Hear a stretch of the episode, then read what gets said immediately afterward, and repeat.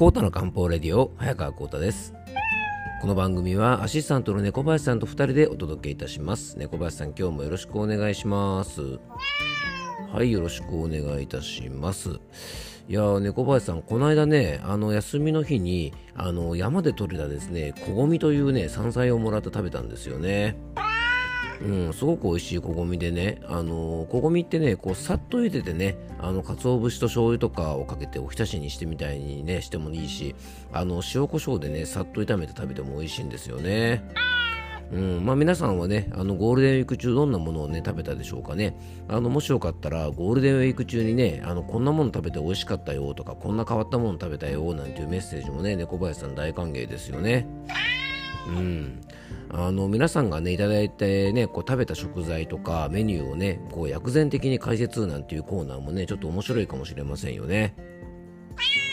うん、なんかね、猫林さん、あれだよね、ラジオ番組みたいにさ、ちょっとこうメッセージテーマとか、こう期間を設けて募集してみても面白いかもしれませんよね。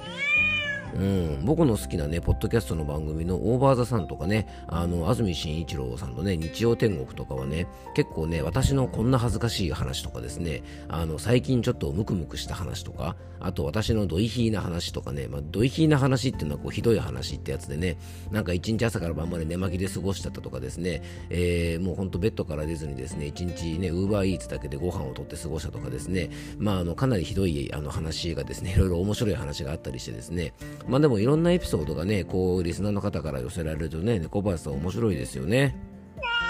うん、ほんとね。まあ、今度ね、改めてメッセージの募集というかね、まあ、今週はこのテーマみたいな感じでね、こう結構やっても面白いし、まあ、リスナーさん同士のつながりもね、いろいろできてて面白いですよね。あと、あのー、まあ、さっきみたいなね、ちょっとこうふざけたテーマじゃないんですけどね、あの私の病気体験というか、あのこんなようなね、病気を私は今まで経験して、まあ、こんな風に元気になりましたとかね、まあ、こんな今病気をしていて、あの今ちょっと体調を整えてるんですなんていうね、あのそういうような病気のお話というのもね、やっぱり同じような病気でお悩みの方にね、結構勇気を与えてくれると思うので、まあ、そういうお悩みみたいなのもね、みんなで共有できるといいかもしれませんよね。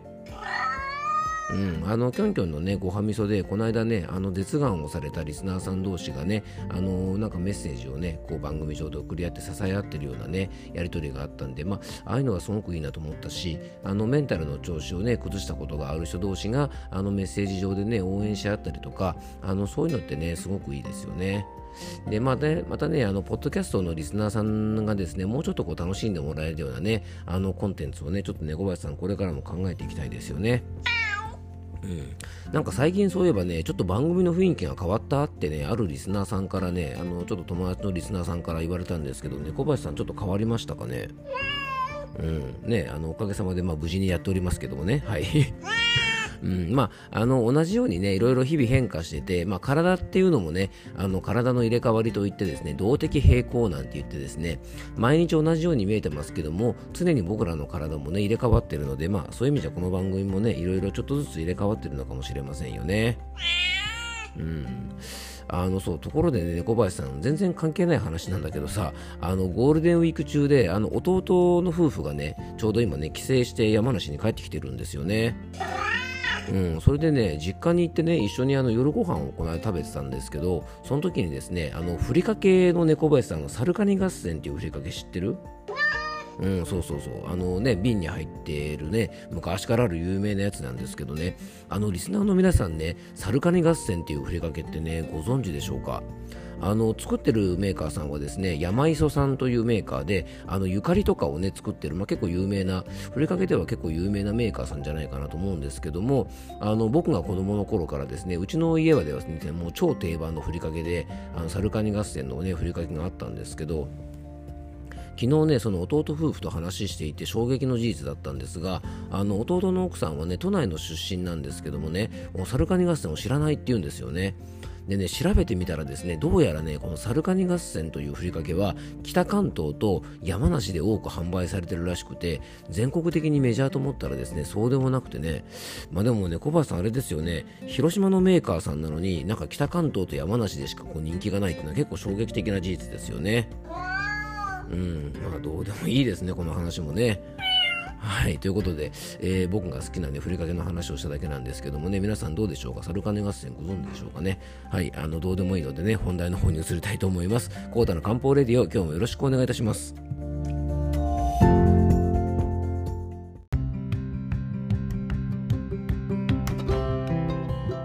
はい、ということで今日の本題に移っていきましょう。いやーでもね、小橋さん、あれだね、この間のソーセージに続いてね、またどうでもいい話でしたね、今回もね。うんでもなんかね、このサルカニ合戦のふりかけに関してはですね、結構衝撃的だったんでね、ちょっとみんなでシェアしたいなと思って、ちょっとお話しさせていただきました。はい。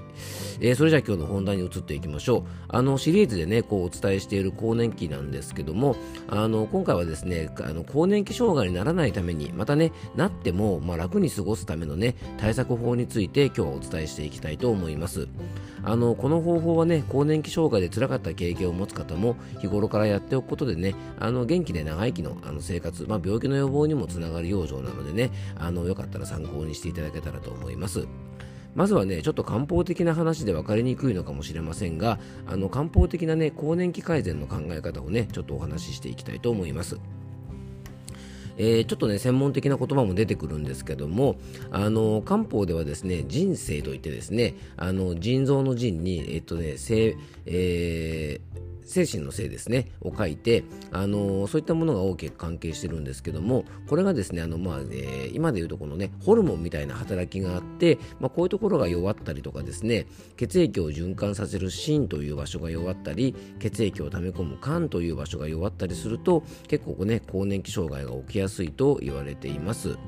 で心臓の芯というのはね血液のコントロールをするほかあの考え方とかね意思をこう働かせるねあのそういったあの働きを持っていて、まあ、肝と心と腎というですねこの3つのバランスが崩れるとあのかなり体調を崩すねあのきっかけになってしまうなんていうふうに漢方では考えるんですね。で、まあ、この3つのバランスをねしっかり整えることも重要なんですがなんといってもですね日頃からやっぱ月経不順とか月経痛とかね月経前症候群なんかがある方は早めにですねこういったものをねあのクリアしておく、まあ、こういったものがないような状態にしておいたりとか症状が軽い状態にしておくと、えー、更年期になった時にもですね、まあ、軽やかに更年期の時期を過ごせるんじゃないかなと思います。もう更年期に入る前からね月経トラブルがあるというのはもうあの更年期障害にねかなりの確率でなりやすくなります、ね、これは内分泌系といってですねホルモンの弱りのサインなのでね、まあ、漢方で言ったら腎の弱りとかさっき言った肝の弱りとかね心の弱りのサインなので、まあ、こういったね日頃からの月経トラブルでお悩みの方はもう早めにねこちらのね、えー、対策をしておくと、まあ、更年期もね少し楽に過ごせると思います。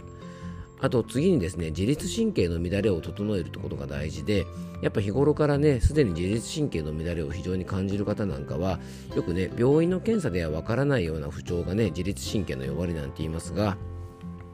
結構ねメンタルの不調はもちろんですけど胃腸の調子とかね、えー、心臓が悪くないけど動悸がするとかね体のコントロールがうまくいかないような方は早めにこの自律神経のバランスを整えておくと、えー、更年期の時期になってもあんまり困らないんじゃないかなと思います。で基本はですね内分泌といってホルモンの働き自律神経あとこの免疫と言われているですね、えー、体を支えてくれる3つの柱がねしっかりあのバランスが崩れないようにしておくためにはやっぱりねこの基礎体力というのを低下させないことが大事なんですよね。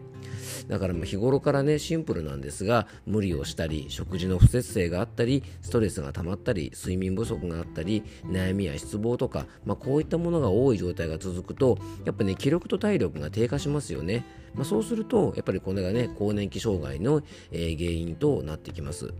で更年期の時期というのはですねちょうど例えばねあのお子さんがいる方だったら、えー、子育てがちょっと難しい時期に来たりとか、ね、あの親がねご両親がご健在の方だったらちょっと親の介護とかですねあと仕事のポジションもちょうど更年期ぐらいの時期になるとあの仕事のポジションもちょっと上に来たりしてですねなかなかこれはですねいろんなストレスとかね疲労もたまりやすい時期なのでやっぱその辺のケアがね非常に重要になってくると思います。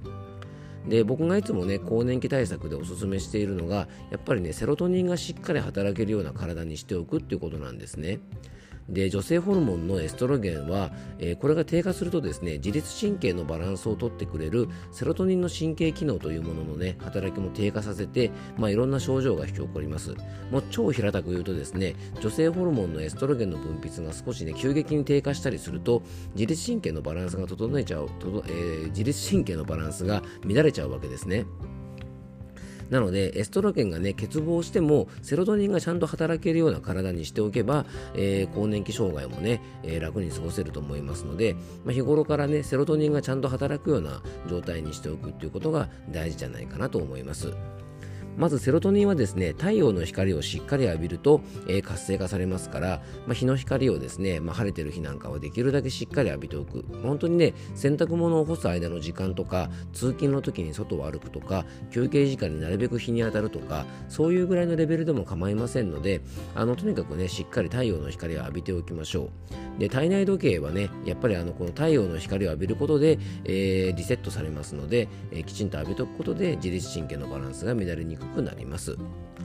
あとね音楽を聴きながらリズミカルな運動を行ったりする。いわゆるねリズム運動というのはね普通の運動に比べるとセロトニンの活性化につながります。なのであのラジオ体操とかもねすごくいいんですよ。あとは、えー、リズミカルにねこう音楽を聴きながらウォーキングをしたりとか、まあ、スクワットをしたりとか、まあ、フラダンスとかねあの盆踊りなんていうのもですね実は、えー、セロトニンのね働きがアップするってことで結構有名なんですよね。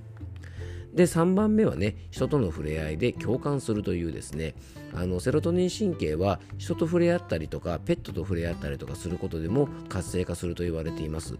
例えばね手をつないだりとか、え、ハグしたりとかマッサージや肩たたきとか簡単なスキンシップでもいいですしね。あの小さな子供とかペットなんかとこう触れ合ったりするっていうのでもセロトニンは活性化されます。で今日紹介したねセロトニンの健康法というのは全ての世代にね有効な体調管理法なのでね、えー、今更年期をね迎えている最中の方はもちろんですが、まあ、これから更年期の方とかね、まあ、すでにま乗り越えちゃった方もですね日頃の体調管理法としてぜひこのセロトニンアップの健康法というのはね有効だと思いますので活用していただけたらなと思います。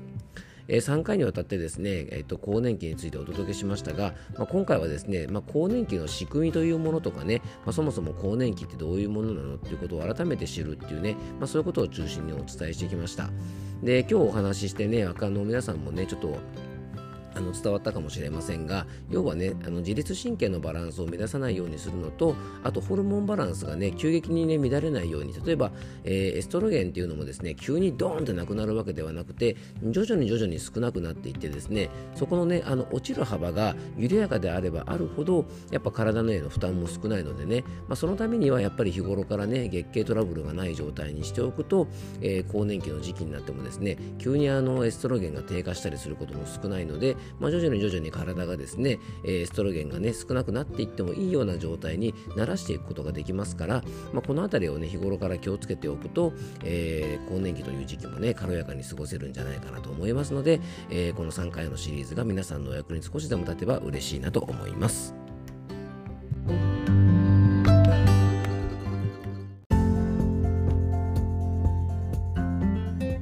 今回もクロージングのお時間です、えー、3回にわたってね更年期についてお届けしましたが猫林さんちょっとあれでしたね今日のねあのー、人の話とね人生の話と肝の話と心の話がねちょっとあのー、ていうかな説明足らずだったかもしれないのでちょっと近いうちにねあの補足というかあのちょっとした方がいいかもしれませんね。